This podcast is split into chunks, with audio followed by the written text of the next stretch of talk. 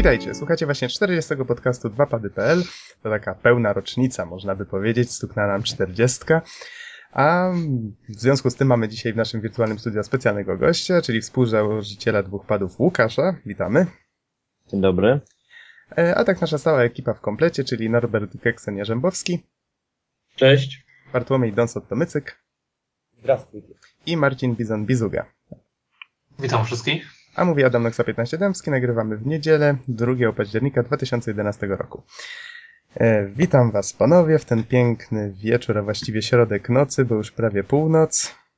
Bardzo słoneczna noc dzisiaj, czy jakoś tak? Nie, jest strasznie zimno, właśnie mi zmarzła strasznie dolna część pleców. Tak, to tak to się fachowo. Z tym słońcem to bym nie przesadzał. Latarnie u nas wysiadły, jest strasznie ciemno. Ja wróciłem ostatnio ze słonecznej Chorwacji do słonecznej Polski, tak stwierdziłem, że po co wyjeżdżać, skoro u nas tyle słońca, ale widzę, że w nocy to faktycznie można nieźle się tutaj u nas, wiecie, pokiereszować. Dostać w mordę? Też. Dobra, mamy dzisiaj polski specjał. Mamy dzisiaj dużo do powiedzenia, przejdźmy więc do konkretów. Najpierw tak szybko newsy, koniec newsów. Dobrze, newsy są takie.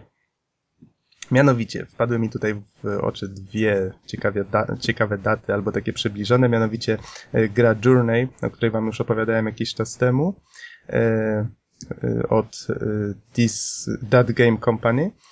Ma się ukazać ostatecznie wiosną 2012, już minęła beta, ponoć była bardzo, bardzo przydatna twórcom i tak dalej.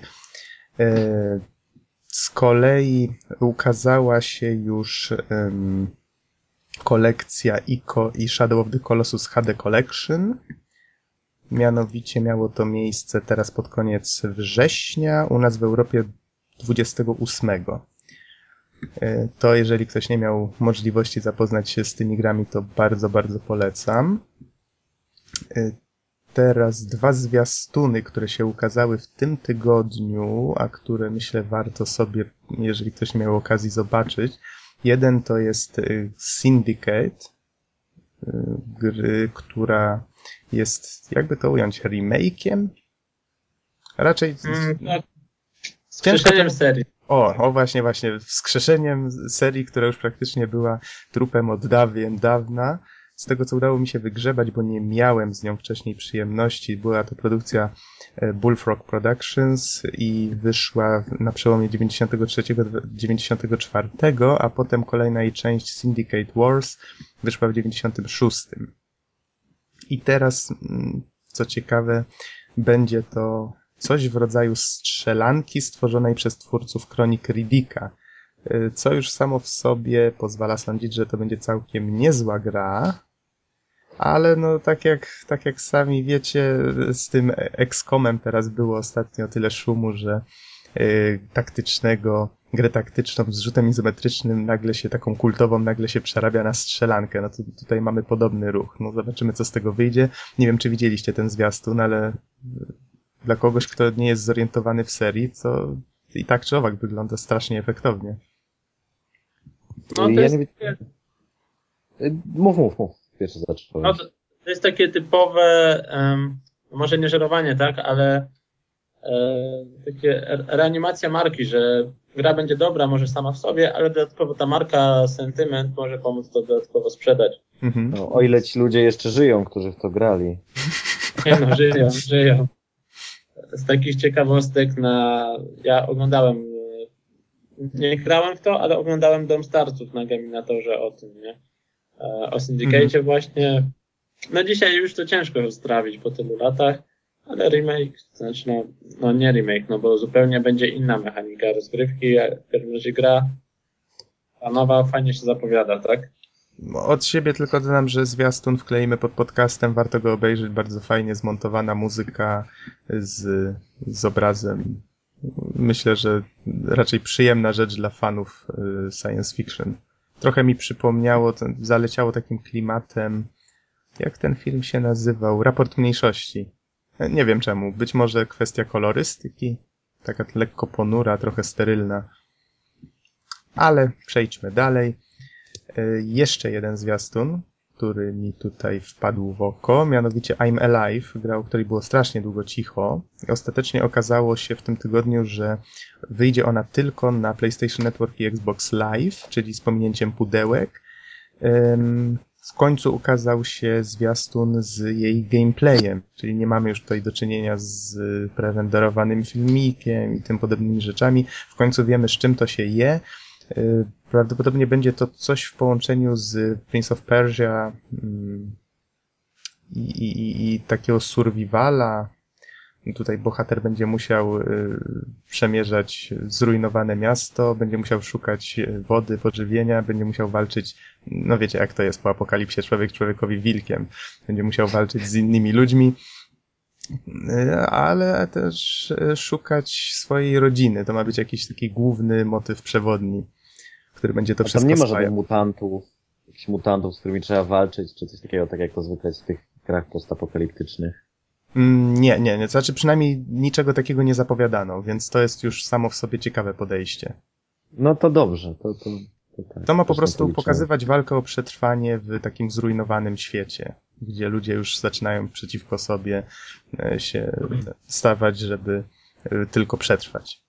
No to temat, myślę, bardzo fajny. Zobaczymy, co z tego wyjdzie. Trochę martwi, że Ubisoft postanowił pominąć pudełka. To pozwala sądzić, że możliwe, że ta gra nie jest wcale aż takim murowanym hitem. No zobaczymy. Ja życzę jej jak najlepiej. Ja się trochę właśnie przestraszyłem, jak usłyszałem, że to będzie tylko i wyłącznie w dystrybucji cyfrowej. Od razu sobie pomyślałem, że skoro to będzie tylko do ściągnięcia, to znaczy, że będzie jakieś okrojone albo krótkie, że nie może uzyskać takiego statusu pełnoprawnej gry i dlatego nie jest wydawane pudełkowe. Tak, dokładnie. No tak jest niestety. Na przykład takie Limbo, tak? Strasznie dobra gra, ale tak naprawdę strasznie krótka zarazem. No krótka i no nie można było ją w pudełku wydawać, tak? No bo to była dwuwymiarowa podmówka, no proszę.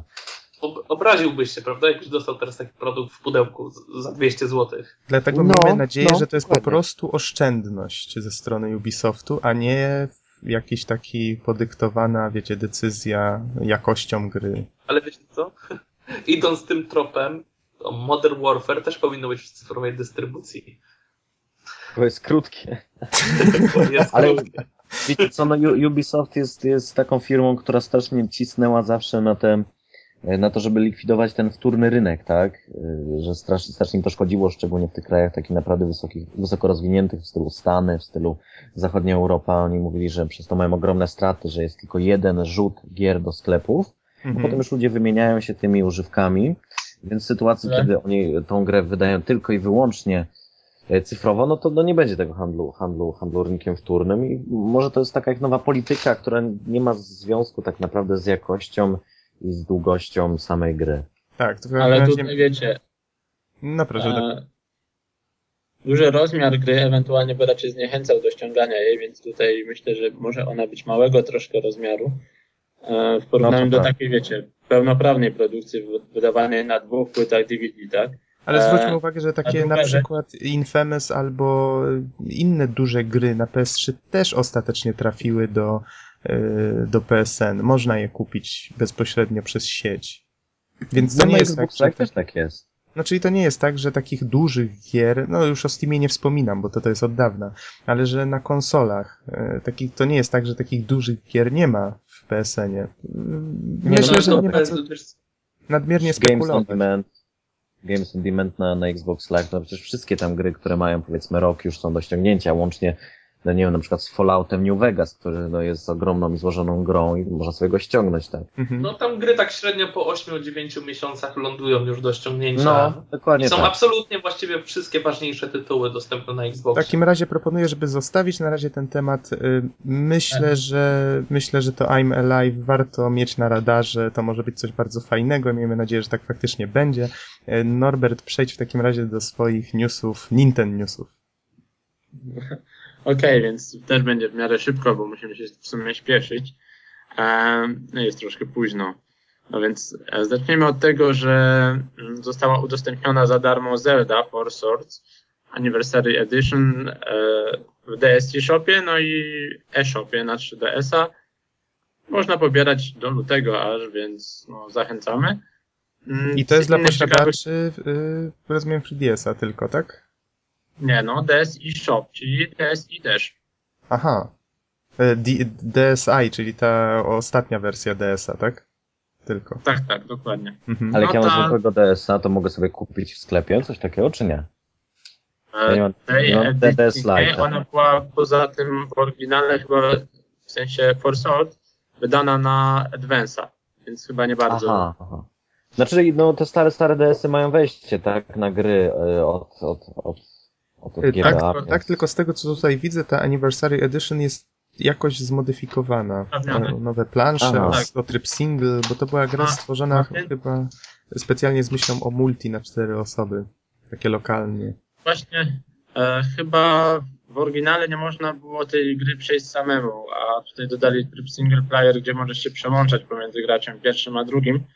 To są takie zagadki typowo zeldowe, no i wtedy można to przejść po prostu. Tak wtrącę, bo właśnie sobie przypomniałem, ta gra była dodawana na jednym kartridżu z inną Zeldą, tylko z jaką, teraz nie mogę sobie przypomnieć. To był bodajże remake... Może Link Awakening z SNES-a.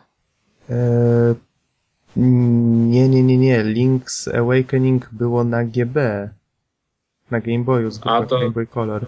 To był chyba... Tak, dobrze mówisz, że to był SNES, tylko że jak się nazywał ten...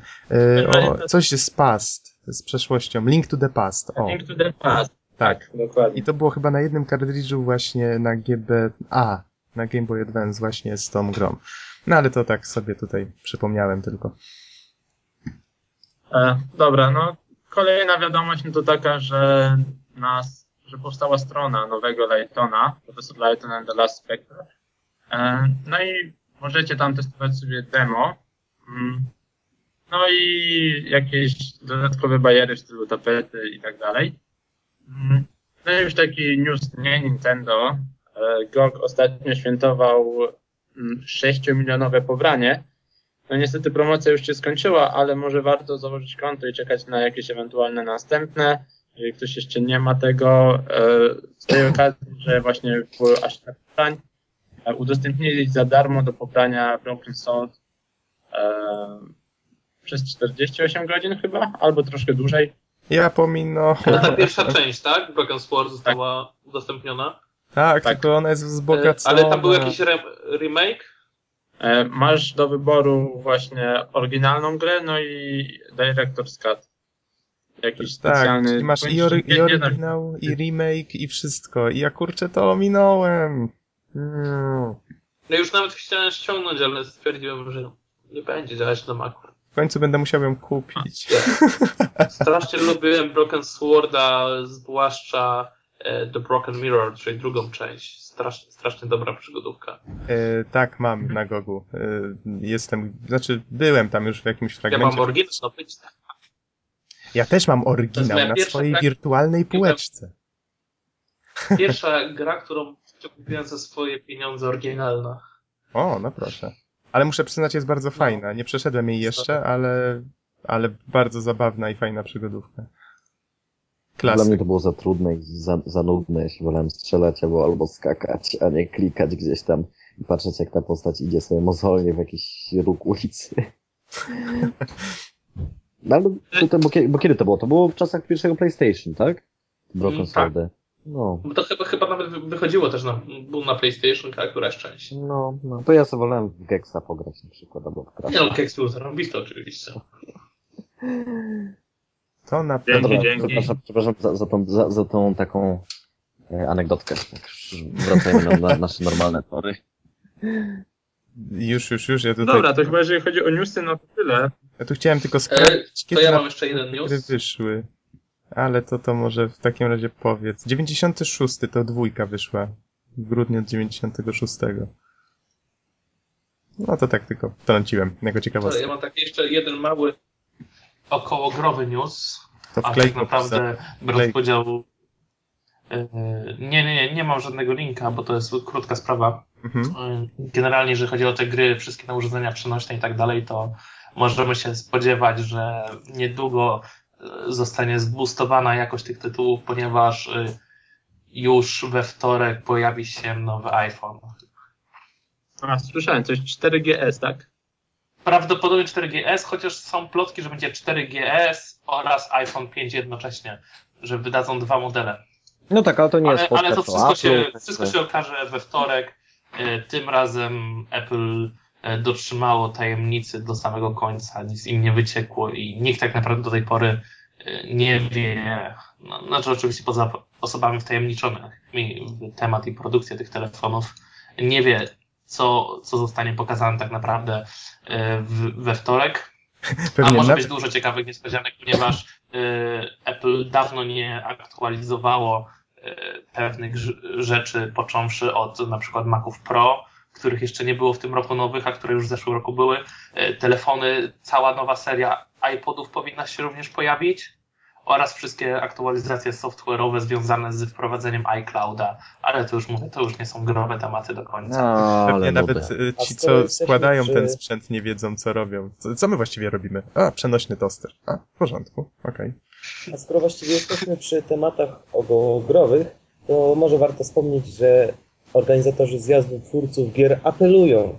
Jeśli byliście na zjeździe, byliście na imprezie, posiadacie jakieś ciekawe, fajne zdjęcia, które mogłyby po prostu się dorzucić do ogólnej galerii, to po prostu proszę je wysłać do organizatorów i wtedy dzięki temu ta sama galeria będzie mogła być ciekawsza i przede wszystkim zawierać także te elementy, których sami organizatorzy, będąc jakby tam troszeczkę na grę, nie mogli po prostu wyłapać. Także my już od razu zapowiadamy, że jako dwa pady wyślemy kilka zdjęć od nas, więc zachęcamy do tego. Mhm. Dobrze, w takim razie możemy przejść chyba z czystym sumieniem do tematów głównych, a mamy ich dzisiaj kilka.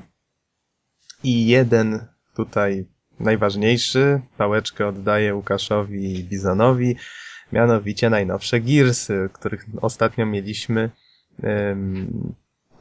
ostatnio mieliśmy pierwsze wrażenia z Gearsów tutaj przedstawiane przez Bizona, a teraz już będzie recenzja, tak?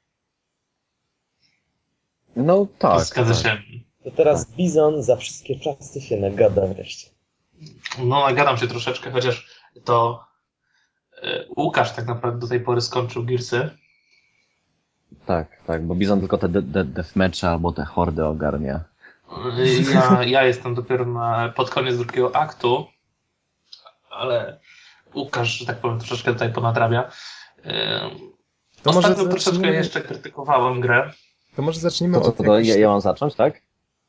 Od pytań może zacznijmy, mianowicie dobra. Powiedzcie, jak ta gra jako zakończenie trylogii, takiej bardzo ważnej, myślę, dla wielu osób, jak ona się prezentuje właśnie tak fabularnie? Wiem, że to nie jest najważniejsze w Gearsach, ale może zacznijmy od tego. To jest pytanie, myślę, że dla mnie, ponieważ właśnie ja kupowałem trzecie Gearsy głównie ze względu na poznanie końca całej tej historii, na poznanie losu tych naszych żołnierzy biednych, ponieważ na 2 miesiące przed pojawieniem się... Halo, czy mnie słychać? Słychać, halo? Bardzo wyraźnie. Dobrze, nie, bo coś przestało mi szumieć. Dobrze, w każdym razie na 2 miesiące przed premierą, jak już miałem zamówiony preorder i wiedziałem, że będę grał, kupiłem sobie książkę Gears of War Paula Asphon. Kupiłem ją zupełnie przypadkiem, bo w ogóle nie spodziewałem się tego, że można stworzyć książkę o chowaniu się za osłonami i rzucaniu granatów. A jednak. Ta książka mnie mega pozytywnie zaskoczyła, ponieważ babka, która ją napisała, bodajże Karen Travis, czy Travis, czy obojętnie, była korespondentem wojennym i ona miała bardzo dużo do czynienia z tymi wszystkimi marinesami tam w Irakach, w Afganistanach i wszystkie te emocje, które doświadczała będąc razem z tymi żołnierzami na misjach, poznając ich problemy, poznając ich uczucia, poznając ich ból po stracie kompanów, ona to potem wszystko wlała do tej książki i tak naprawdę Gears of War Paula Asphon nie jest książką o strzelaniu się, tylko jest książką o tym, jak z ogromem tej tragedii, jaką jest, upadek cywilizacji ludzkiej, ale także strata swoich bliskich, radzi sobie Markus, radzi sobie Dominik, radzi sobie nawet ten czarny Coltrane, tak? Bo z gier zawsze można było wywnioskować tylko, że to jest po prostu taki duży, żartobliwy murzyn, który generalnie ma wszystko w dupie, wszystkich tych lokustów chce zniszczyć i jeszcze takimi różnymi śmiesznymi tekstami sypie na lewo i prawo, a tu się w tej książce okazuje, że to jest też bardzo skomplikowana emocjonalnie postać, która też swoje przeżyła po dniu wyjścia i po tej całej inwazji lokustów. I jak już się tego wszystkiego naczytałem, uznałem, że książka jest jedną z bardziej przygnębiających książek, jakie miałem okazję w życiu przeczytać. I zastanawiałem się, jak to będzie oddane w grze, ponieważ ta autorka tej powieści jest także scenarzystą trzeciej części i nie zawiodłem się absolutnie. Jeżeli chodzi o oddanie całego tego bardzo takiego trudnego, bardzo smutnego klimatu czy nastroju, to zrobiła to doskonale, ponieważ w tej części trylogii mamy naprawdę dużo tych scenek przerywnikowych, które skupiają się na bohaterach, pokazują, co oni sobie myślą, co oni sobie czują, a nie tylko tak, że cały czas jest parcie do przodu, strzelanie, parcie do przodu i strzelanie. Znaczy to oczywiście też jest i to bardzo dobrze, tak? No bo fajnie się strzela w Gearsach, ale też strasznie fajny jest ten element właśnie tej takiej rozkminy. I w grze był jeden taki moment, nie będę mówił, o co tu chodziło, bo gdybym powiedział ludziom, którzy jeszcze nie grali, to pewnie jutro mi się już nie obudził, bo to jest naprawdę bardzo mocny i bardzo taki zaskakujący moment i bardzo smutny. I to był chyba pierwszy raz w życiu mi się zdarzyło, drugi raz. Pierwszy raz to był Metal Gear Solid 3. Drugi raz właśnie przy Gearsach mi się zdarzyło to, że grałem i jak wyłączyłem tę konsolę, skończyłem ten akt, w którym ta smutna sytuacja się zdarzyła. Ja tak się dziwnie o tym mówię, jak nie mogę powiedzieć, o co chodzi. W każdym razie i po prostu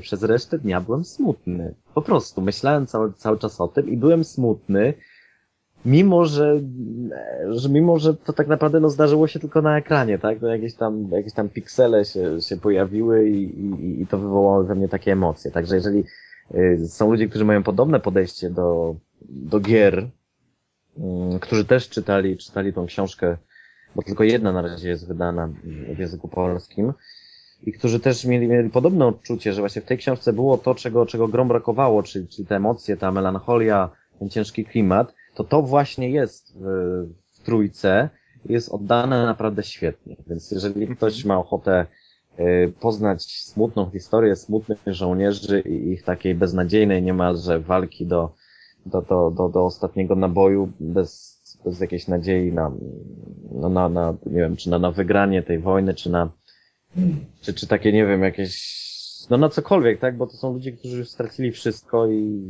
tak naprawdę mogliby już mieć wszystko w dupie, a jednak przez wzgląd na to swoje takie braterstwo żołnierskie cały czas się wspierają, osłaniają i rzucają te granaty.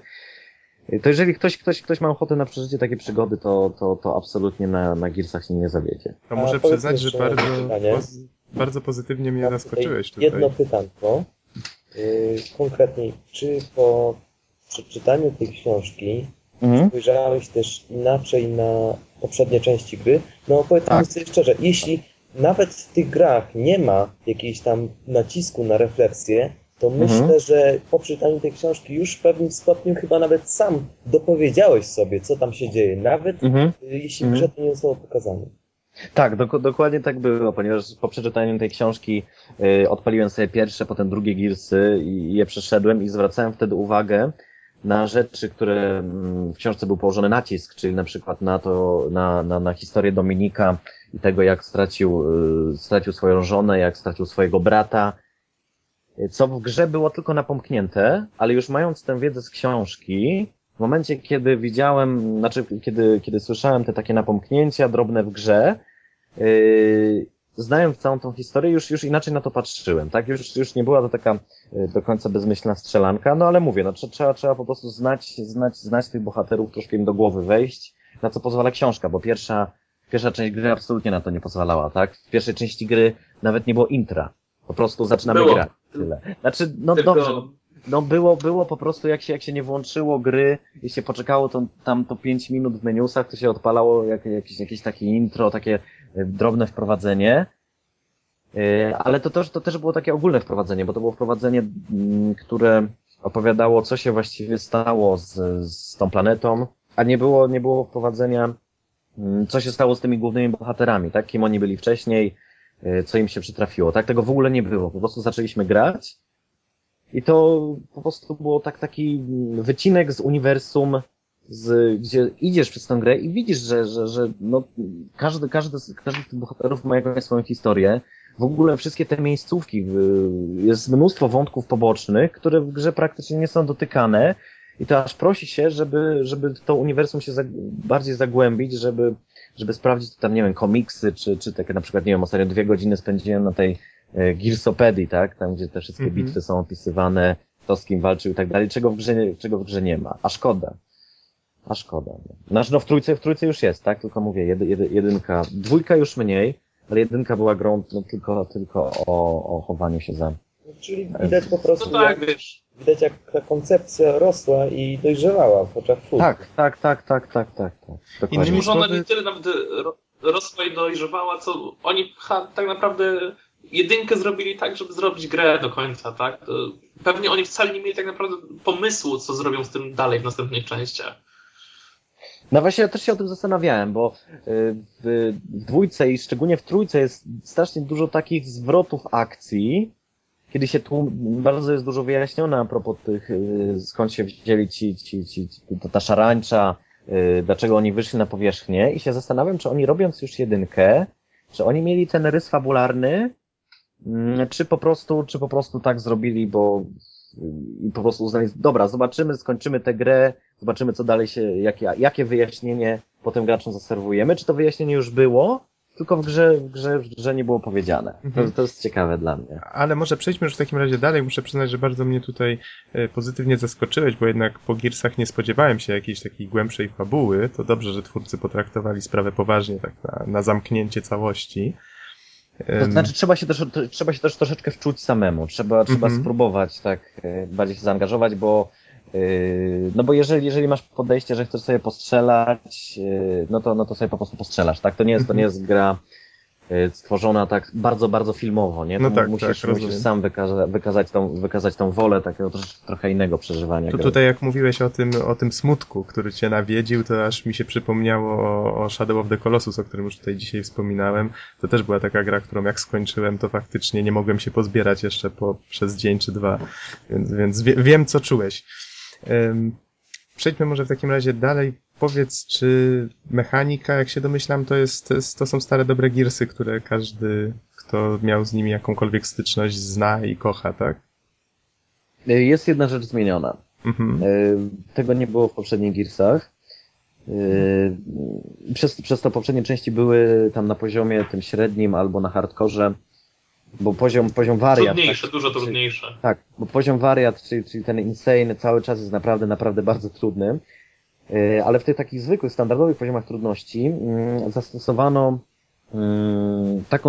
taką zmianę, że w momencie, kiedy giniesz, to nie giniesz. Po prostu leżysz, czołgasz się i w tym momencie podbiega do ciebie kumpel z drużyny. To nie musi być gracz żywy, tak? To może być po prostu bot,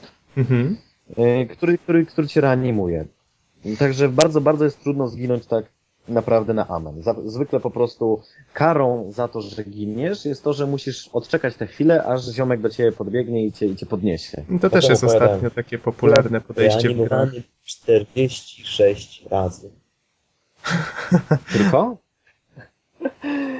Nie wiem, ostatni boss jest taki, że ja grałem na hardkorze i praktycznie cały czas leżałem i cały czas tam chwila strzelania i czekam, aż ktoś mnie podniesie, nie? Chwila strzelania i znowu. Także ja sobie totalnie tego nie wyobrażam, jak to można przejść na wariacie. No, jak teraz graliśmy troszkę w kopie, bo Łukasz pomaga mi skończyć moją kampanię, to właśnie on gra teraz na tym najwyższym poziomie, a ja gram na hardkorze.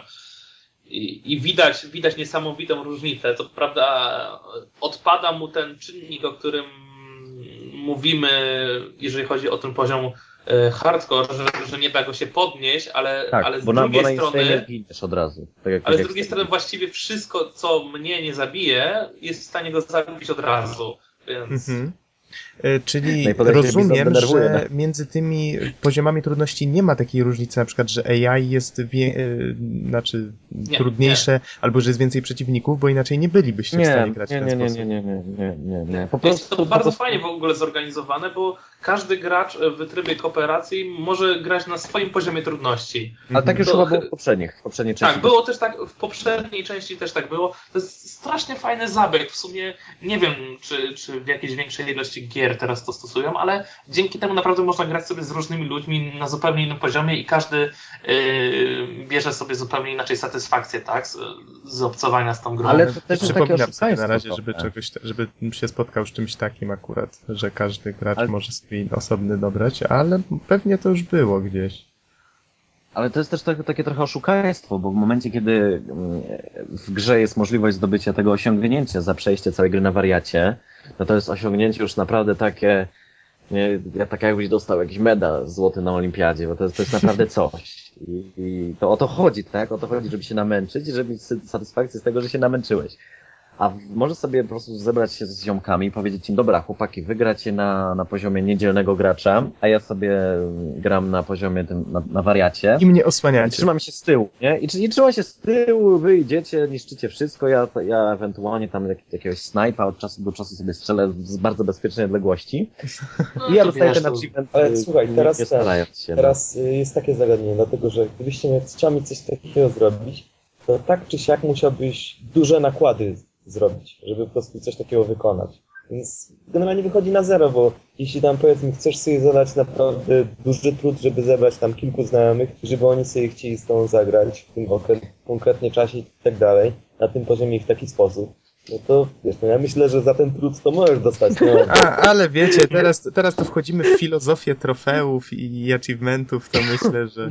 No są, ale w Halo Reach to było lepiej rozwiązane, bo były dwa achievementy za przejście gry na najwyższym poziomie. Jeden można było zyskać przechodząc właśnie w kooperacji, a drugi był dostępny tylko za przejście gry samemu. O, to już rozsądniej. I ten ostatni to naprawdę był wyczyn i podziwiam ludzi, którzy skończyli. Tutaj pozdrawiam Deshireya. A widzisz, szacunek. I to jest właśnie fajne, bo tutaj masz satysfakcję, że faktycznie zostałeś oddzielony od tych, którzy cwaniakowali, co nie? No. W takim razie nie wiem, czy chcielibyście coś jeszcze dodać na temat singla, może coś na temat oprawy. Pamiętam, że Bizon wspominał w pierwszych wrażeniach, że jest więcej detali w otoczeniu, ale z kolei tekstury są tak mniej dokładne, więcej normalki nadrabiają braki w siatce obiektów, tak? Dobrze pamiętam?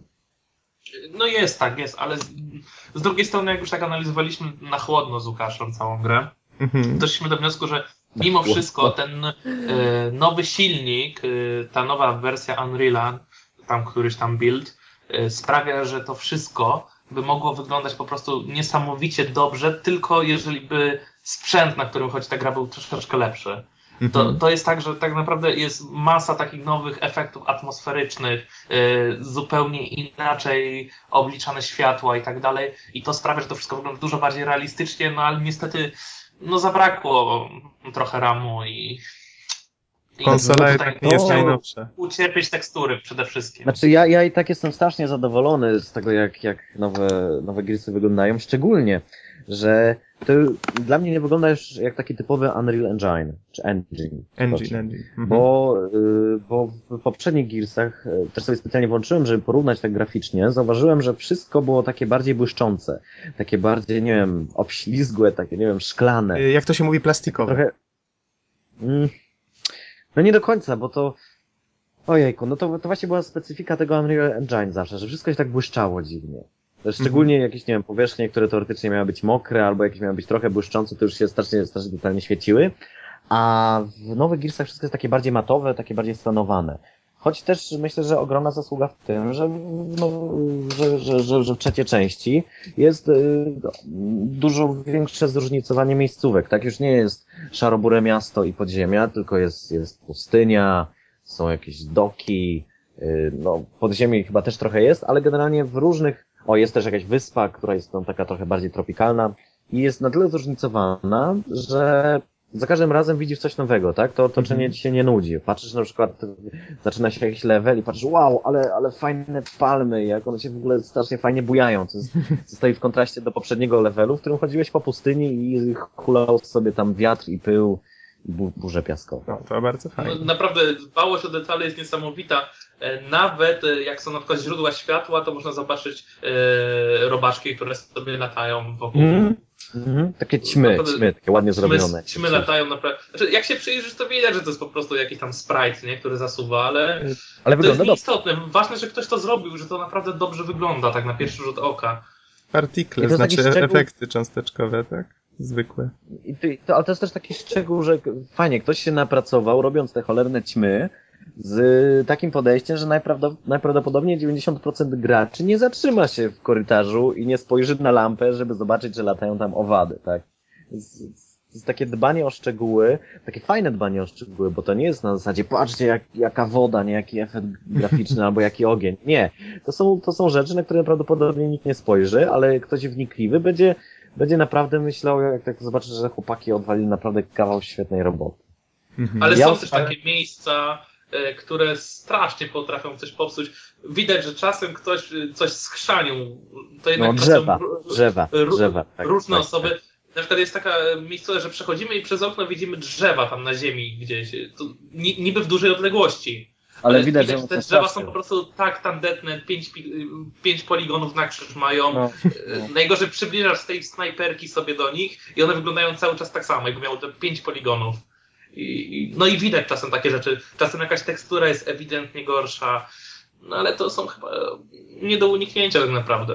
Ale to, nie wiem, no mi to absolutnie nie przeszkadzało, tak? Ja w ogóle na te drzewa też bym nie spojrzał, gdybyś ty się przypadkiem nie zatrzymał tam przy tym oknie i Łukasz, patrz, chodź, wyjrzyj za okno, zobacz te drzewa. Tak, właśnie, to jest takie dbanie o szczegóły, że te 10% ludzi się zatrzyma i powie, ale oni schrzanili. No tak, no ale widzisz, o ćmy zadbali, a o drzewa już nie byli w stanie. Tym bardziej, że oni mają generator w sobie i tak dalej. Chodzi o to, że to by już nie pociągnęło tego. I to jest trochę smutne. No nie, już lepiej na pewno nie będzie, ale mnie to jakoś strasznie nie smuci, bo jeżeli wszystkie kolejne gry, jakie miałem na Xboxa, będą tak wyglądały. Jest nieziemsko śliczna, to naprawdę. Jeszcze może nim przejdziemy do multi i jak ona brzmi? Jeżeli chodzi o dźwięk, tak? Tak. Ojejku, to znaczy tak, są... Nie słychać dźwięku, to znaczy, że jest dobrze, tak? Nie, to ja też bym się z tym do końca nie zgodził, bo to znaczy dźwięk jest łatwiej usłyszeć, łatwiej jest się na nim skupić, jak nie ty grasz, tylko widzisz, jak ktoś gra, tak? I słyszysz, jak wszystkie te karabiny brzmią i generalnie to otoczenie chłoniesz tak troszkę bardziej obiektywnie, bo nie jesteś skupiony na tym, że musisz tam wycelować, nie? Twój mózg jakby jest w stanie odebrać... Jesteś innym słowem bardziej biernym odbiorcą niż czynnym. Tak, dokładnie tak. I jak faktycznie sobie posłuchasz, jak to wszystko brzmi, to brzmi naprawdę dobrze, jak prawdziwa wojna.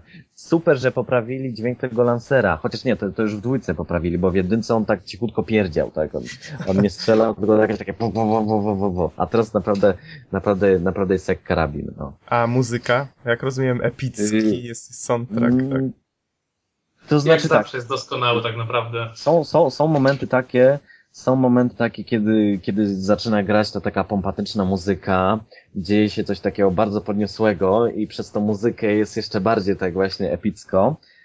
I są też takie momenty, jak na przykład ten strasznie smutny moment, który mnie tak zasmucił na resztę dnia, jak wtedy w tle leciała ta melodyjka Mad World. Tak, bez wokalu, tylko ta melodyjka. I to też było takie jeszcze bardziej dołujące, także ludzie, którzy robili soundtrack i którzy odpowiednio utwory dodawali do odpowiednich scen. Widać było, że naprawdę się do tego przyłożyli, żeby tą rozgrywkę bardziej tak ożywić jakby. I tutaj widzę, że Steve Jabłoński jest kompozytorem muzyki, tak dodam jako ciekawostkę. Dobrze, panowie, przejdźmy w takim razie do multi. Jeżeli nie macie już nic do dodania. Jeszcze jedną rzecz, ostatnią, singlu, bo to tak jak mówię cały czas w superlatywach, ale jest jedna rzecz, która mnie w Gearsach boli i to nie tylko w tych, ale we wszystkich poprzednich częściach. Okay. W ogóle w większości strzelanek, jakie teraz wychodzą, jest coś, co przeszkadza mi się właśnie wczuć i coś, co psuje wiarygodność tej opowiadanej historii, mianowicie to, że ja wraz z 3 kumplami niszczę całe armię Tak bez pardonu, nikt mi nie pomaga. Ja idę z oddziałem i niszczę kolejne hordy, niszczę no, maszyny oblężnicze, wszystko, tak? Ja bym chciał, żeby wojna toczyła się też dookoła. Chciałbym widzieć innych tych innych żołnierzy, żeby... To było, tak. Ale w dwójce to no, też takie minimum, tak? Dlatego mi się na przykład podobał Modern Warfare, tak? Miejscami, że nie te misje takie komandosów, tylko te misje, gdzie była bitwa, tak? Bo była faktycznie bitwa. Ja bym chciał takie bitwy widzieć, gdzie wszyscy się biją. No, gdzie faktycznie jesteś tylko trybikiem w tej całej wojnie, znaczy, tak? Może już nie chodzi o to, żeby być tym trybikiem, bo wiadomo, że jesteś najlepszy i jesteś świetnym tam komandosem i jesteś dużo lepszy od tej całej szarańczy, możesz ich rozwalać jak tylko chcesz.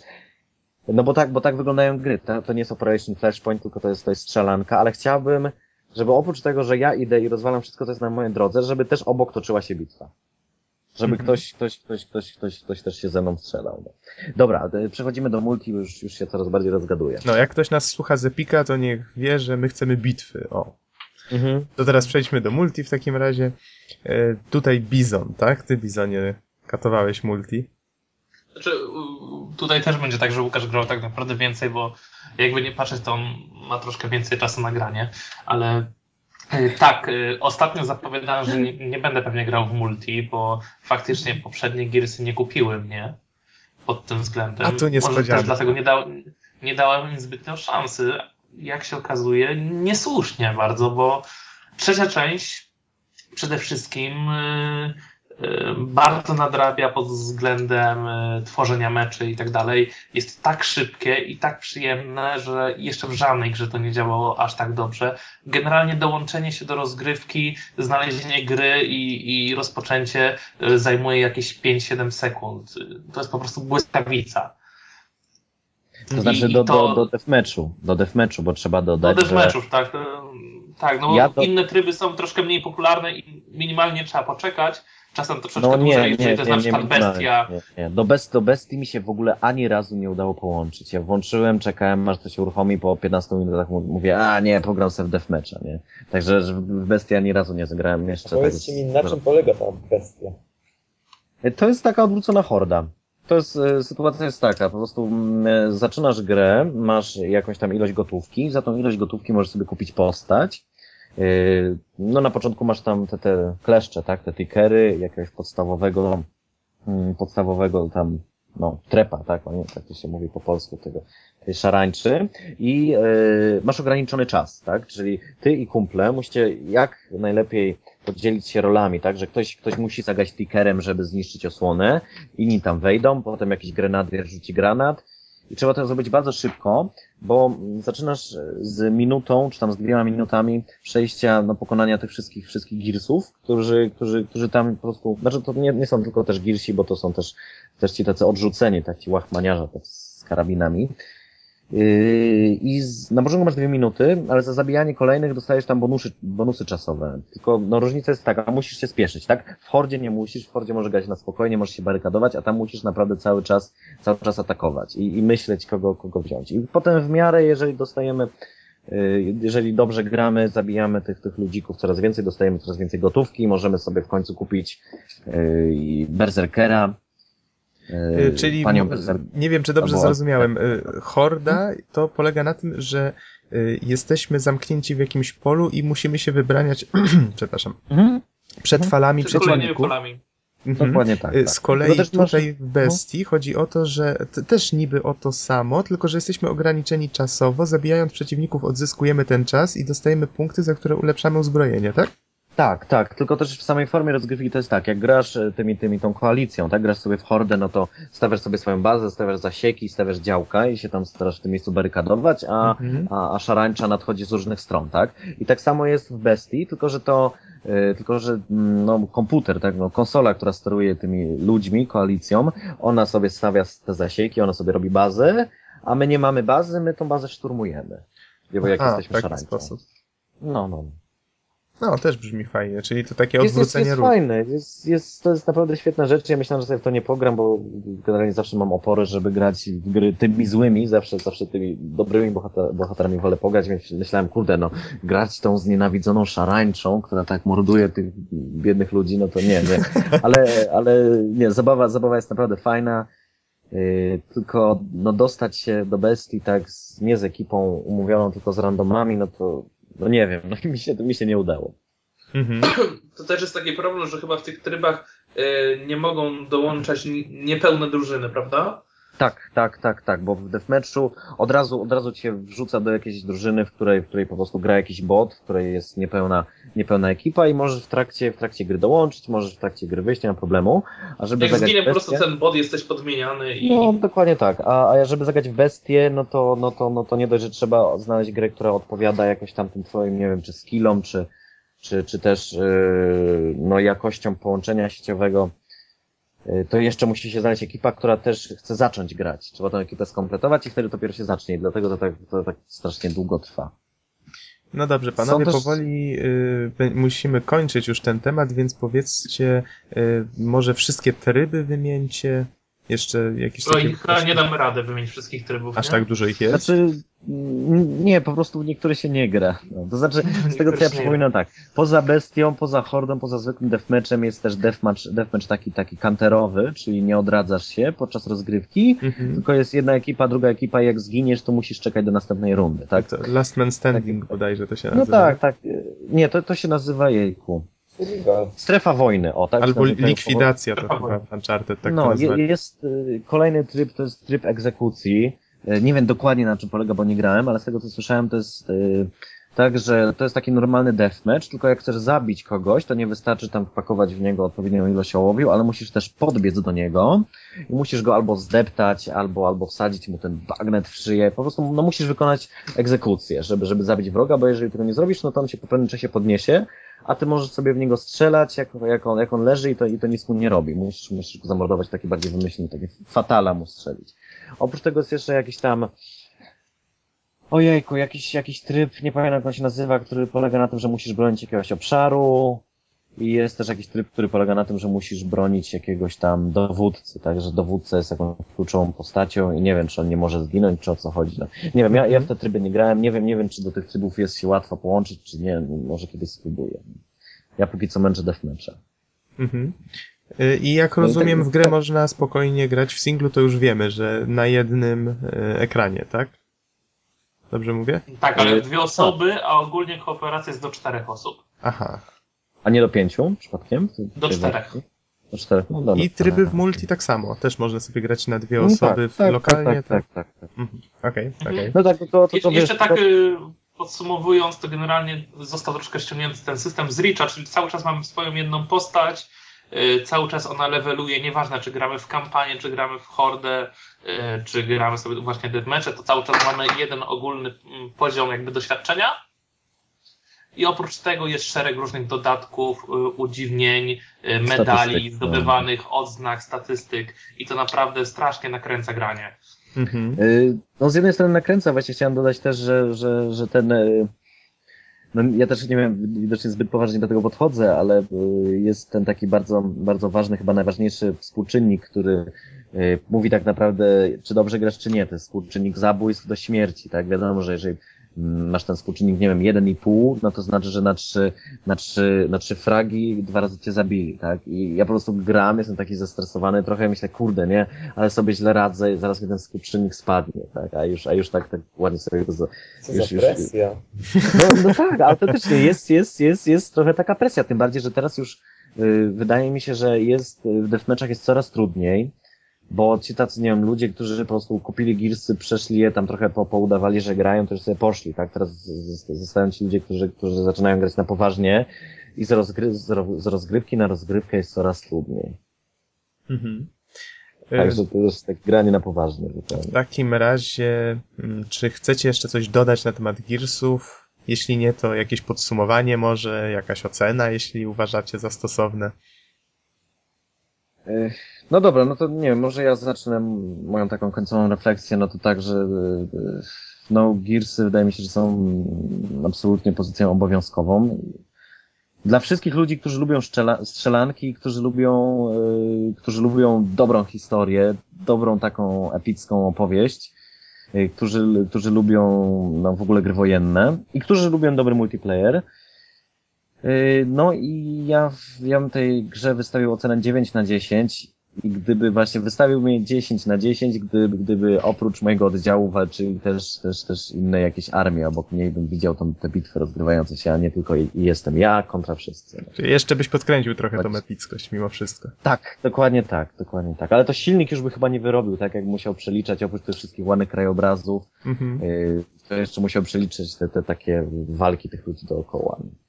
Na szkoda, no może... Okej, a Bizonie od siebie jeszcze chcesz coś dodać o Gearsach? To i ja według systemu oceniania nie ruszać, pożyczyć, kupować, wybiorę opcję kupować, ewidentnie. Każdy posiadacz Xboxa powinien zagrać.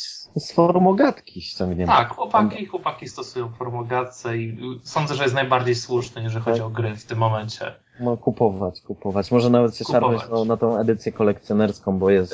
tak, fajna. Bo gra, tak jak mówiłem ostatnio, generalnie nie kosztuje jakichś chorych pieniędzy na tej edycji, więc warto.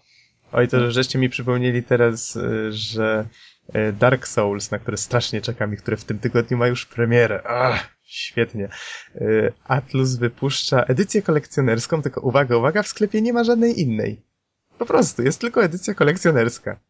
Atlus ma... Ale kolekcjonerska. A Atlus ma już zwykle... Tak było z Baldur's Gate'em.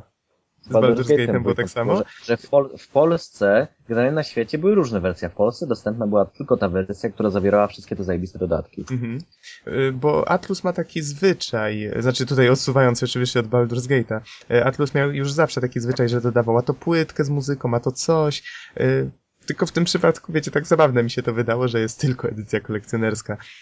Ale Demon's Souls pożyczyłem, żałowałem potem, jak widziałem tą edycję, która trafiła ostatecznie w Europie do sklepów z rocznym opóźnieniem względem reszty świata. Teraz już nie ma tego problemu, wszystko trafia w tym tygodniu. A ty przeszedłeś tę grę? Udało ci się? Mam platynę. O matko święta. To się nazywa wyższa forma sadomasochizmu, co nie? Odsyłam cię do któregoś z poprzednich podcastów z taką wielką, brzydką mordą takiego smoka na okładce. Tam chyba z 40 parę minut czy z godzinę gadałem. Chłopaki zeksnęli mi tutaj. To posłucham. No, to najgorszy odcinek. Dobra, lecimy dalej, panowie. Nie wiem, Łukasz, mówiłeś, że... Tak, ja już się będę żegnał, bo zostało mi jeszcze jakieś 6 godzin snu, a potem długa droga do Krakowa, także dziękuję wam wszystkim za zaproszenie, za rozmowę i pozdrawiam wszystkich radiosłuchaczy.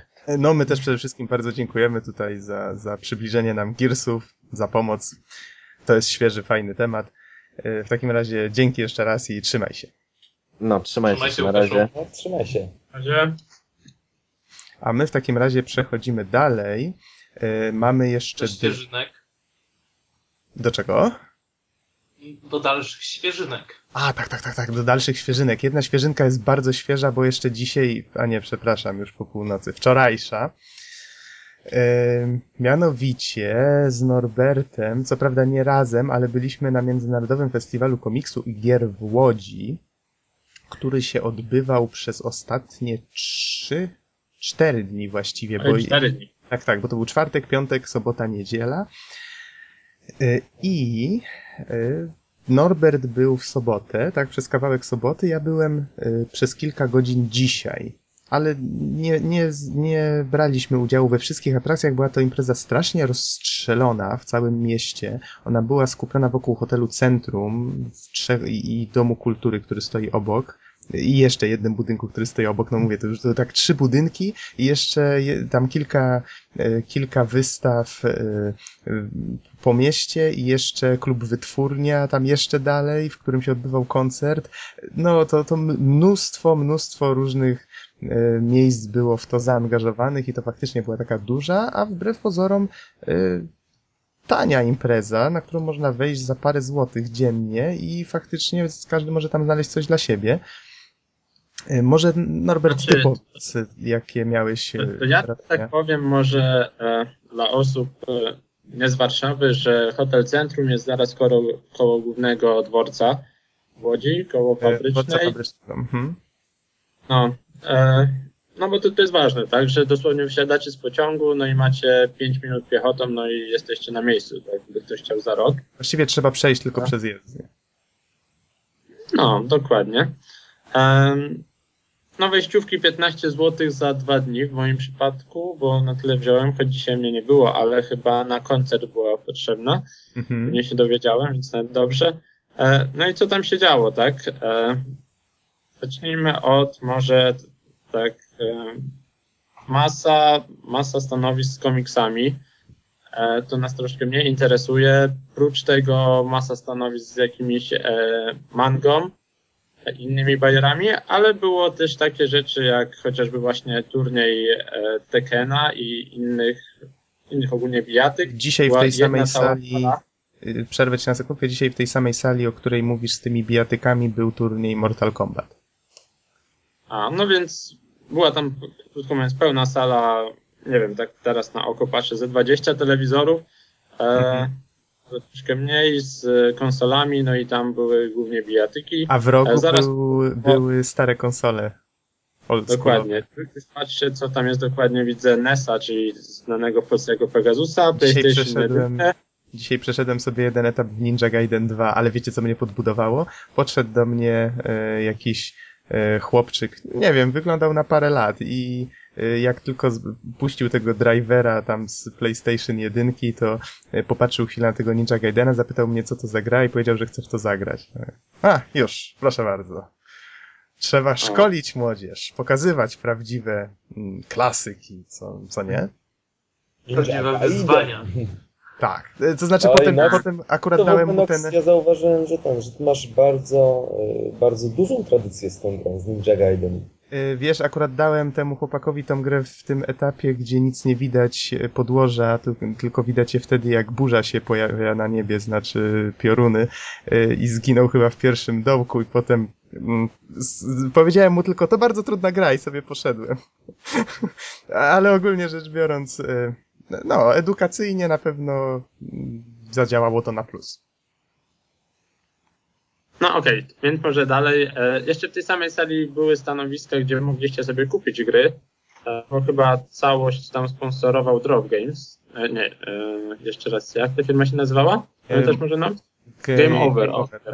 Tak. Oni mają sklep niedaleko ulicy Limanowskiego, ale nie pamiętam dokładnie. Na Bazarowej.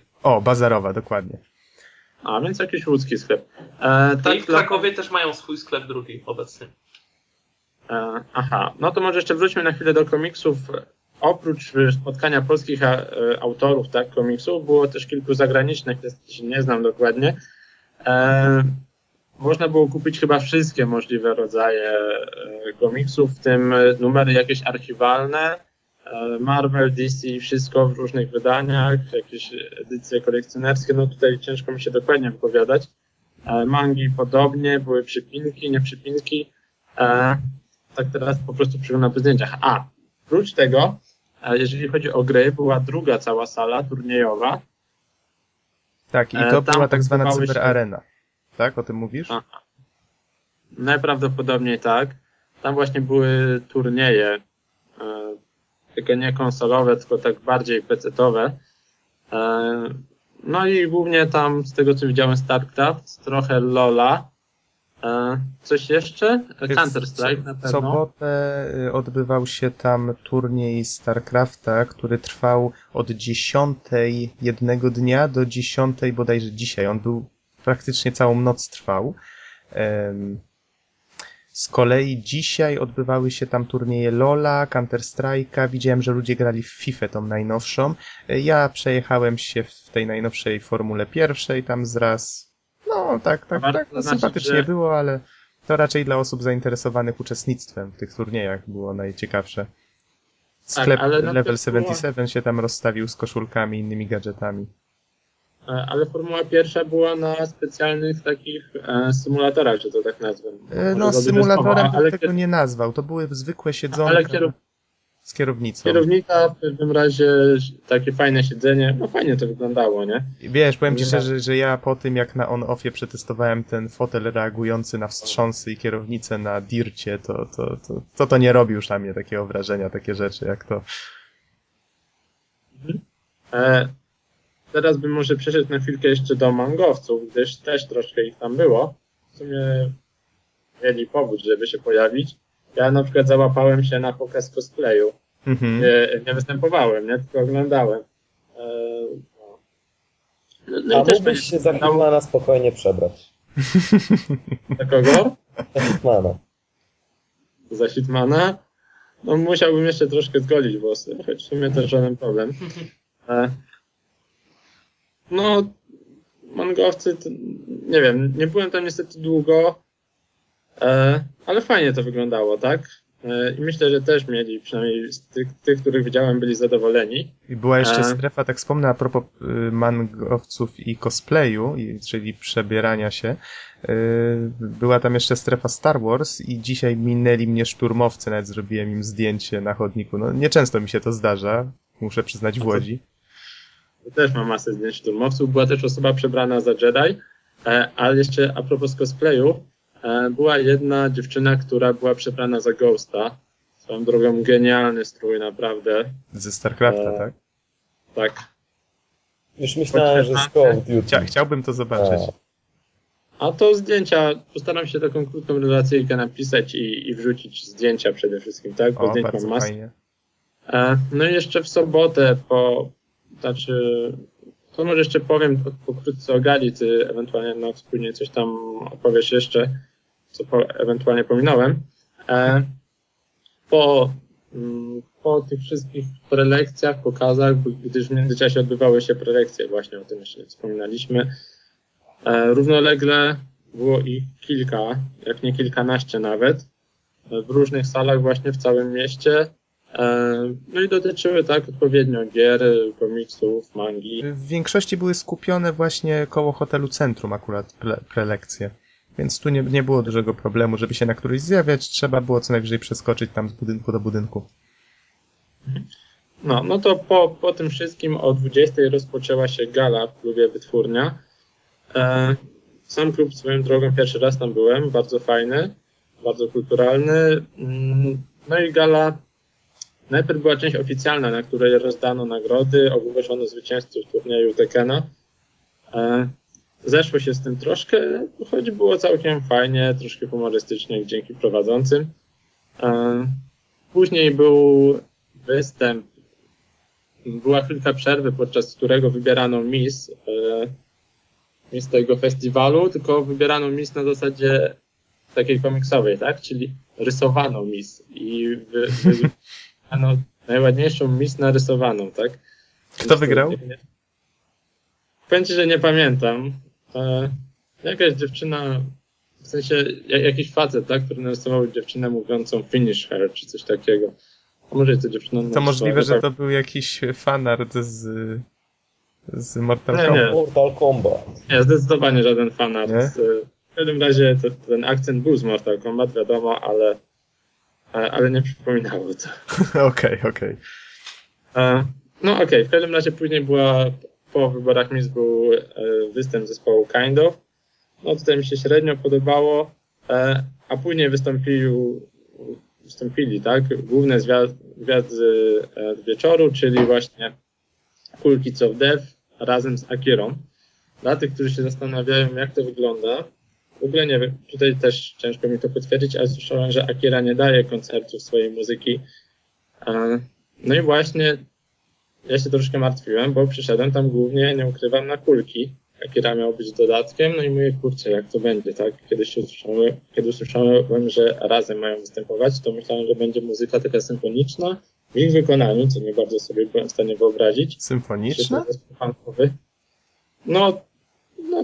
Czegoś takiego się spodziewałem, tak? Wspomnę tutaj, może sprostuję, że chodzi o Akirę Yamaokę, czyli kompozytora znanego przede wszystkim Silent Hill i to myślę, przynajmniej dla mnie to była największa atrakcja, on był największą atrakcją akurat tego festiwalu i on gra na gitarze.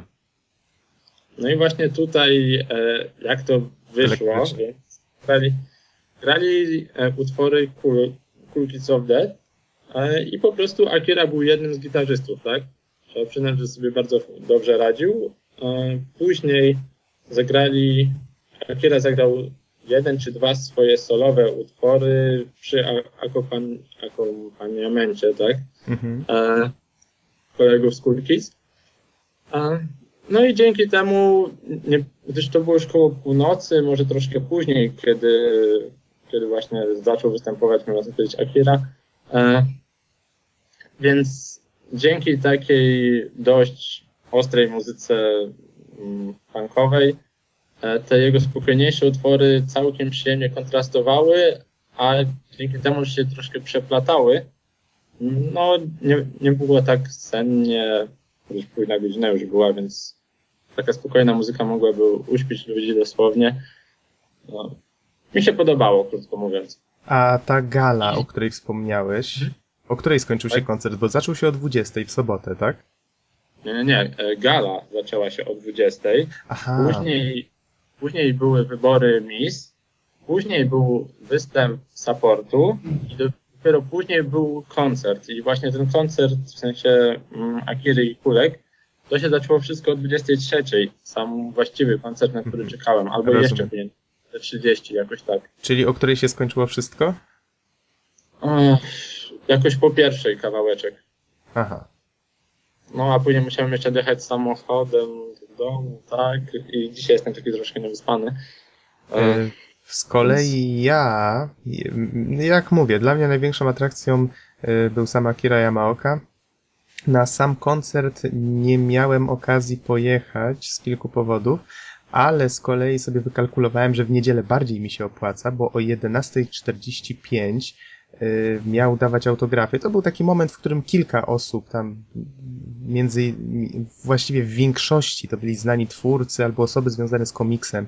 Ja się nie obracam w tym komiksowym środowisku, więc od razu przyznam, ci ludzie niestety, no wiecie, tak jak na Akira Yamaoka, to na niego bym zareagował, wow, Akira Yamaoka, tak na resztę, wiecie, inni reagowali, a ja no nie wiedziałem, o kim mowa w ogóle. Więc to tak wyglądało mniej więcej w moim przypadku. W każdym razie było tam kilka osób, największa kolejka, co mnie w sumie nie zdziwiło zbytnio, ustawiła się właśnie do Akiry. Choć nie było tyle ludzi, ile się spodziewałem chętnych po ten autograf. Myślę, że każdy zdążył go dostać. Akira okazał się całkiem fajnym gościem. Z każdym zrobił sobie zdjęcie, podpisał jakieś tam proste, wiecie, jakąś tam prostą rozmowę nawiązał.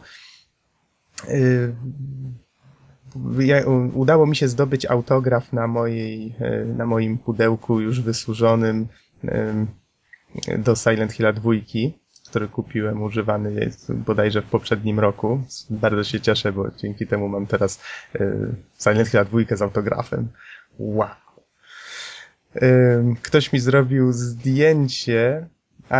Tak, już pamiętam, kto mi zrobił zdjęcie i mam nadzieję, że mi je prześle, bo niestety zapomniałem aparatu. Wielki fail, tak może też dorzuciłbym parę swoich fotek. I pozwiedzałem trochę tutaj, tak jak już mówiłeś, te sale, tutaj już wspomniałem o paru rzeczach, jak ty opowiadałeś. Potem mianowicie czekałem na 13:45, gdzie Akira Yamaoka miał brać udział w panelu, na którym Mariusz Borkowski z GameMusic.pl, to był właściwie wywiad. Mariusz prowadził tutaj wywiad właśnie z Akirą. Jego tłumaczka tłumaczyła na bieżąco wszystko, co mówił. Sala była pełna, taka nieduża raczej sala kinowa. Między innymi pytali go o to, wiadomo, jak mu się w Polsce podoba, czy ma zamiar wrócić przede wszystkim do Polski i czy ma zamiar zagrać ze swoim zespołem. No tutaj to, co wspomniałeś, czy on grywa, prawda? Czy on grywa koncerty. Powiedział, że myśli o tym, żeby za rok wrócić do Polski i coś tak napomknął na temat trasy Warszawa-Łódź-Kraków. Co spotkało się z wielkim zachwytem wśród publiczności, więc to taka ciekawostka, którą warto zapamiętać. Możliwe, że za rok pojawi się znowu w Polsce. Wspomniał, że podoba mu się polskie powietrze i że barszcz mógłby jeść codziennie. Mhm. Co się spotkało z dużym rozbawieniem. Ale się z nim zgadzam. Co tam jeszcze? Było oczywiście sporo pytań o Silent Hill, o to jak zaczynał. Tu taka ciekawostka, że stwierdził, że właściwie był rysownikiem, designerem i kupił sobie komputer po to, żeby pracować i znalazł na nim aplikację do... Tak myślę, że pół żartem troszeczkę to powiedział, ale kto wie, może jest w tym dużo prawdy. Znalazł tam aplikację, wiecie, do składania muzyki z sampli i po prostu zaczął się tym bawić, wysyłać swoją pracę na różne konkursy i jak to powiedziała tłumaczka, i nagle zaczął wszystkie te konkursy wygrywać. Tak jakoś wyszło. I tak się ta jego kariera dalej potoczyła.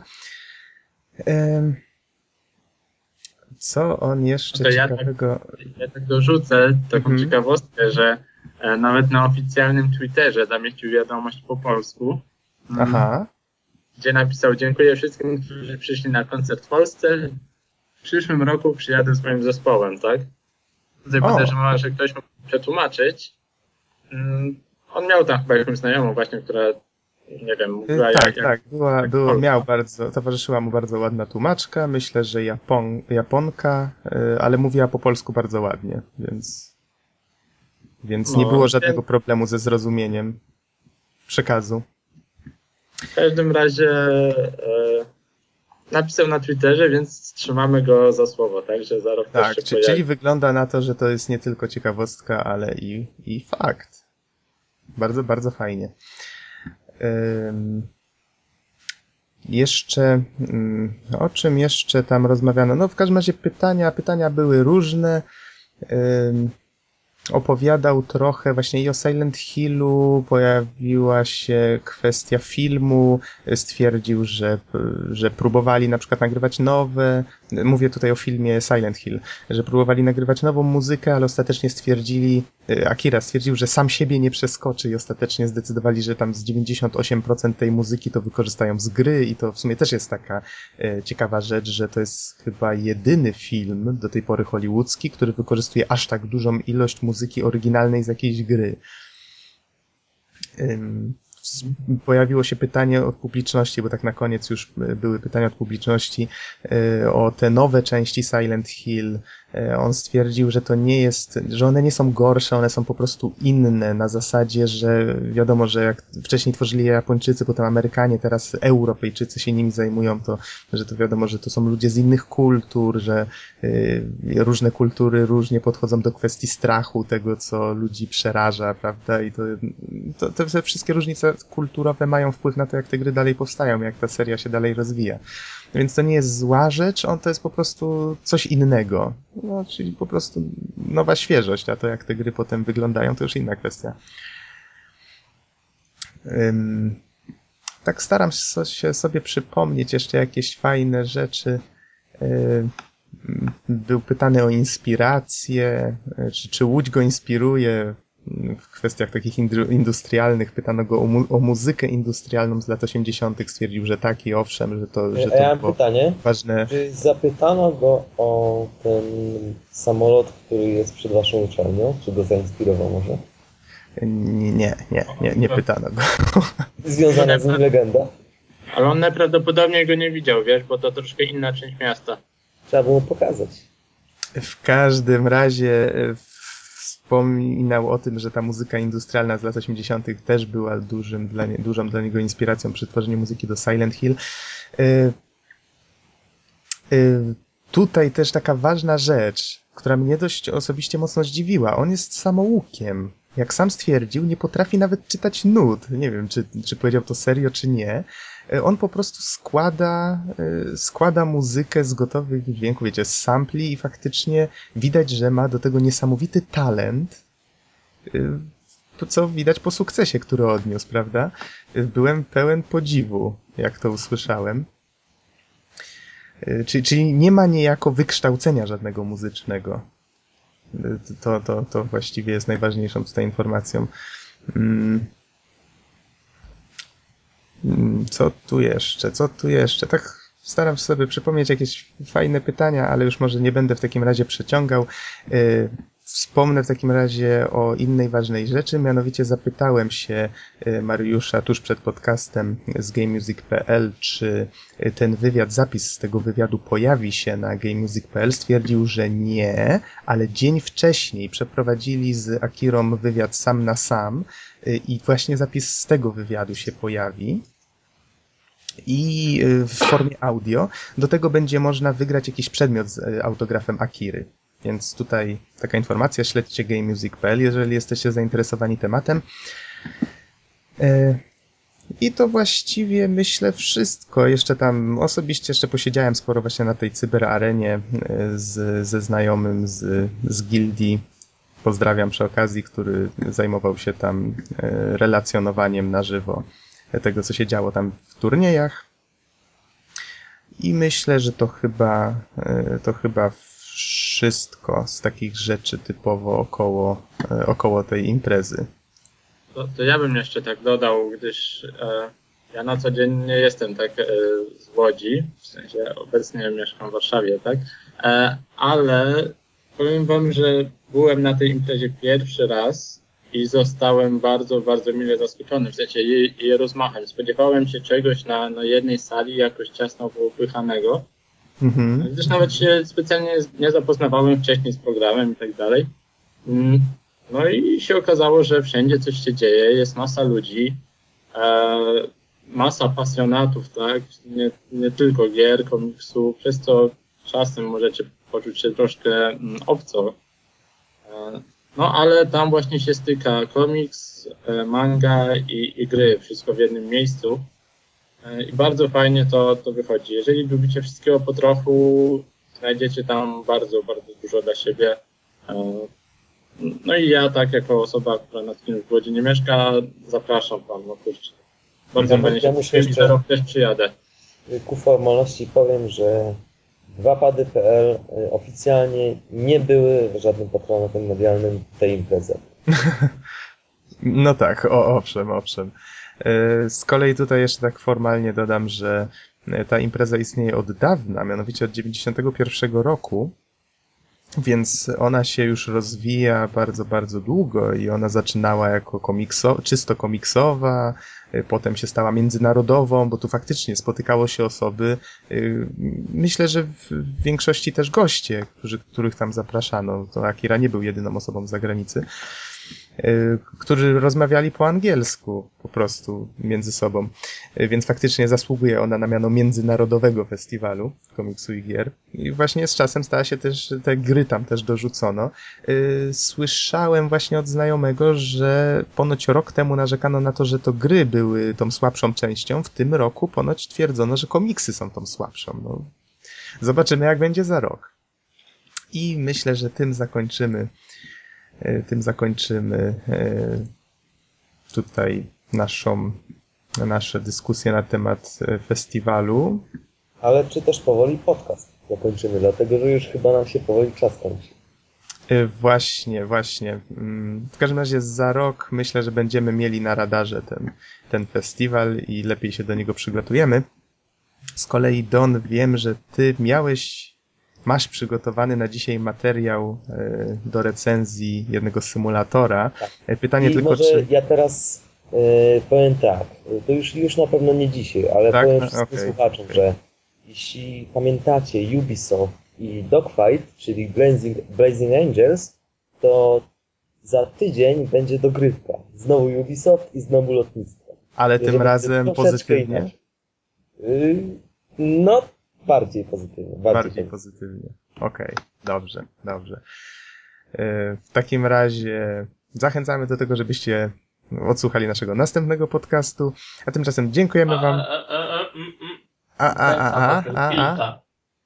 Nie ma tak łatwo. O, a co się stało?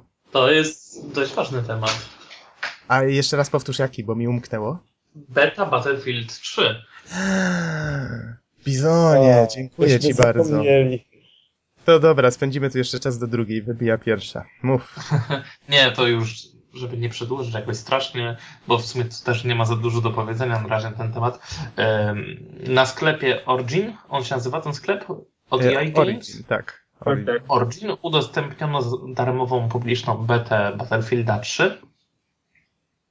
Jest to zwykły tryb sieciowy, to jest chyba taki, nie do końca to jest Team Deathmatch, tam raczej chodzi o zajmowanie kolejnych punktów i zbieranie za to też zresztą punktów, tak, które prowadzą następnie do wygranej którejś z drużyn.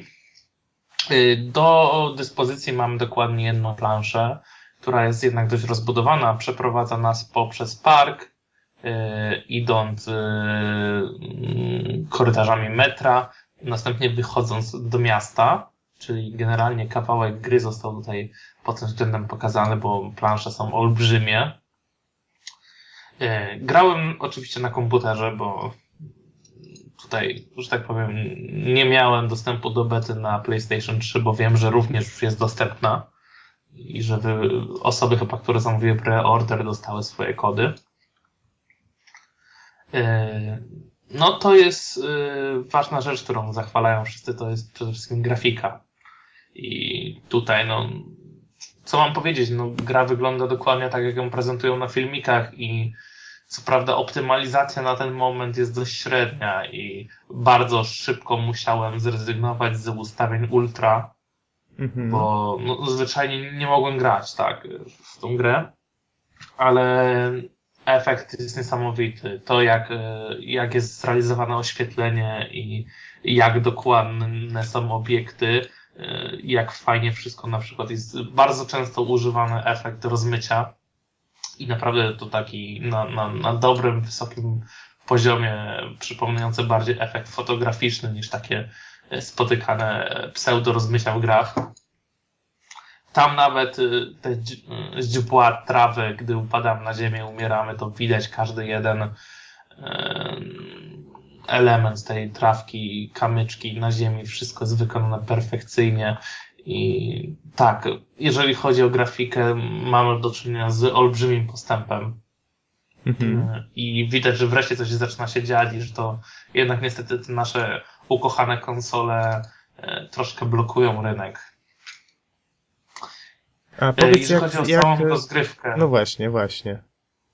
No to ja generalnie troszkę zostałem nakręcony przez Piotra, u którego też testowałem kierownicę, jeżeli pamiętacie, na tą grę. On też zamówił mi preorder, więc tak czy siak dostanę pełną wersję. Jednakże porównując to z Gearsami, w które gram teraz troszkę na co dzień, no to nie jest rozrywka do końca dla mnie. Ta gra jest w pewnym sensie zbyt takim poważnym shooterem. Jak znaczy, na moje wymagania. Przypuszczam, że kończyło się tak, dziesiątki wystrzelonych nabojów, a tylko jeden żołnierz, którego trzeba trafić, tak? Coś w tym deseń? Nie, no generalnie ludzie, wiesz, chowają się po krzakach, tam grają bardzo precyzyjnie i widać, że to już nie jest taka do końca zabawa dla nich. Ja znów gry traktuję tak właśnie bardzo zabawowo i dla mnie to ma być czysta rozgrywka. Bizon woli latać z taką piłą mechaniczną. Lubię latać z piłą mechaniczną i strzelać do przeciwników. To tutaj widać największe różnice. W Battlefieldzie nie jesteś w stanie zobaczyć przeciwnika na planszy, jeżeli on się schowa, a na przykład w takim Gears of War jest tak, że jeżeli przeciwnicy są daleko, to są jeszcze dodatkowo podświetlani na jakiś kolor. Tam jest, w Gearsach jesteśmy totalnie nastawieni na szybkość rozgrywki i na to, żeby coś się cały czas działo. Tutaj mamy zupełnie taktyczną grę, gdzie liczą się niesamowicie też umiejętności. Więc to mnie osobiście nie kupuje, ale rozumiem graczy, którzy lubią tego typu zabawę. I na pewno oni się nie rozczarują pod tym względem. Co jeszcze chciałem dodać? Wiem, że jest jeszcze jedna taka rzecz. Na razie beta jest udostępniona w takiej formie, że nawet nie ma menu w grze, tylko dostajemy się do meczy poprzez stronę internetową. To taka ciekawostka. Nie wiem, czy to często zdarza się w betach, czy nie, ale tutaj właśnie tak jest, że po prostu przez stronę internetową odpalają nam się mecze kolejne. Ciekawy pomysł, z tym połączony jest cały portal społecznościowy, który będzie rosnąć wokół nowego Battlefielda i myślę, że osoby, które będą tam grały więcej, będą zadowolone, tam widać, pokazuje na tym portalu od razu wszystkie odznaki, które się zdobyło. No to teraz takie popularne rozwiązanie. Tak, ale to jest takie wkręcające. Ja jestem bardzo z takimi rozwiązaniami. Jeżeli chcecie, możecie sobie przetestować betę, pobrać ją sami, wyrazić własną opinię. Ja nie czuję się zachęcony, bo po prostu nie odpowiada mi ten model rozgrywki. Ale to nie znaczy, że to jest gra kiepska pod jakimkolwiek względem. Beta jest otwarta na PC-tach, tak? Na takiej zasadzie, że im bardziej złożona rozgrywka, im bardziej jak wyspecjalizowana, tym bardziej wyspecjalizowanych graczy przecież uderza, nie? Tak samo, nie wiem, Blazing Angels to jest po prostu gra dla każdego, kto chce sobie wejść na 10 minut i udawać, że świetnie pilotuje samolot. Natomiast to, co będę chciał recenzować, to po prostu jest taka sprawa, że bez iluś tam przelatanych godzin nawet nie ma szans, żeby kogokolwiek zestrzelić. Na takiej zasadzie. To uderza w konkretnych ludzi, którzy już naprawdę są wyspecjalizowani, są wczuci i oni chcą strzelać, ale strzelać przez duże S. Natomiast, no wiesz, nie każdemu to odpowiada. To tak samo jak z tą kierownicą było, nie? Też dla ludzi, którzy żyją wyścigówkami. Bizonie, tak już kończąc powoli temat, beta, rozumiem, jest na Xboxa, na PS3, na PC-ta, czy na wszystkich? Nie, chyba na Xboxa nie ma. Z tego, co wiem, jest otwarta na PC-tach i kody przy preorderach na PS3. Okay, ale rozumiem. Głowy sobie uciąć nie dam. A jeszcze tak, oczywiście, jedna rzecz mała. Próbowałem grać na myszce. Tak jak większość osób gra, ale na padzie też da się strzelać headshoty przez pół planszy. I tak też robiłem. Dziękuję. Okej, jesteś hardcorem. A ja nie mogłem. Na myszce, naprawdę, grałem na myszce pierwszą godzinę i nie zastrzeliłem nikogo. Wziąłem pada do ręki i od razu byłem na środku rankingu. Nie mogę grać na myszce, nie potrafię. A to ja znowu nie umiem na padzie grać. Dorwałem ostatnio Classic Controller do Wii. Próbowałem w jakąś strzelankę, chyba w Conductor dwójkę. Dobra, masakra. No to jest drażliwy temat, ale naprawdę, mimo wszystko, że grali tam ludzie, którzy zdają sobie sprawę, że grają hardkorowo na tych myszkach, dostawali ode mnie po łbie. Panowie, o myszkach porozmawiamy innym razem. Chcemy sparć, tak? Tak, no, padałoby się teraz trochę. Tylko to podsumuję, Bizon, tak, challenge accepted. O, właśnie. Dobra. I ostatni news z dzisiejszego dnia wyszła, zaraz sobie przypomniałem dopiero, łatka 2.0 do Wiedźmina. O niej porozmawiamy może innym razem. Tak. I ze względu na to, że zaczął się już październik, my zaczynamy swoje tutaj studenckie dalsze podboje w różnej formie. W zależności od tego, kto jeszcze jest studentem, a kto już magistrem. No tutaj piję do Norberta. Kto będzie katował studentów. Kto będzie katował studentów, tak. Więc pozdrawiamy przede wszystkim wszystkich studentów i tych świeżo upieczonych, i tych weteranów. I w takim razie dziękujemy wam za słuchanie i zapraszamy na następny podcast. Trzymajcie się. Do usłyszenia. Na razie.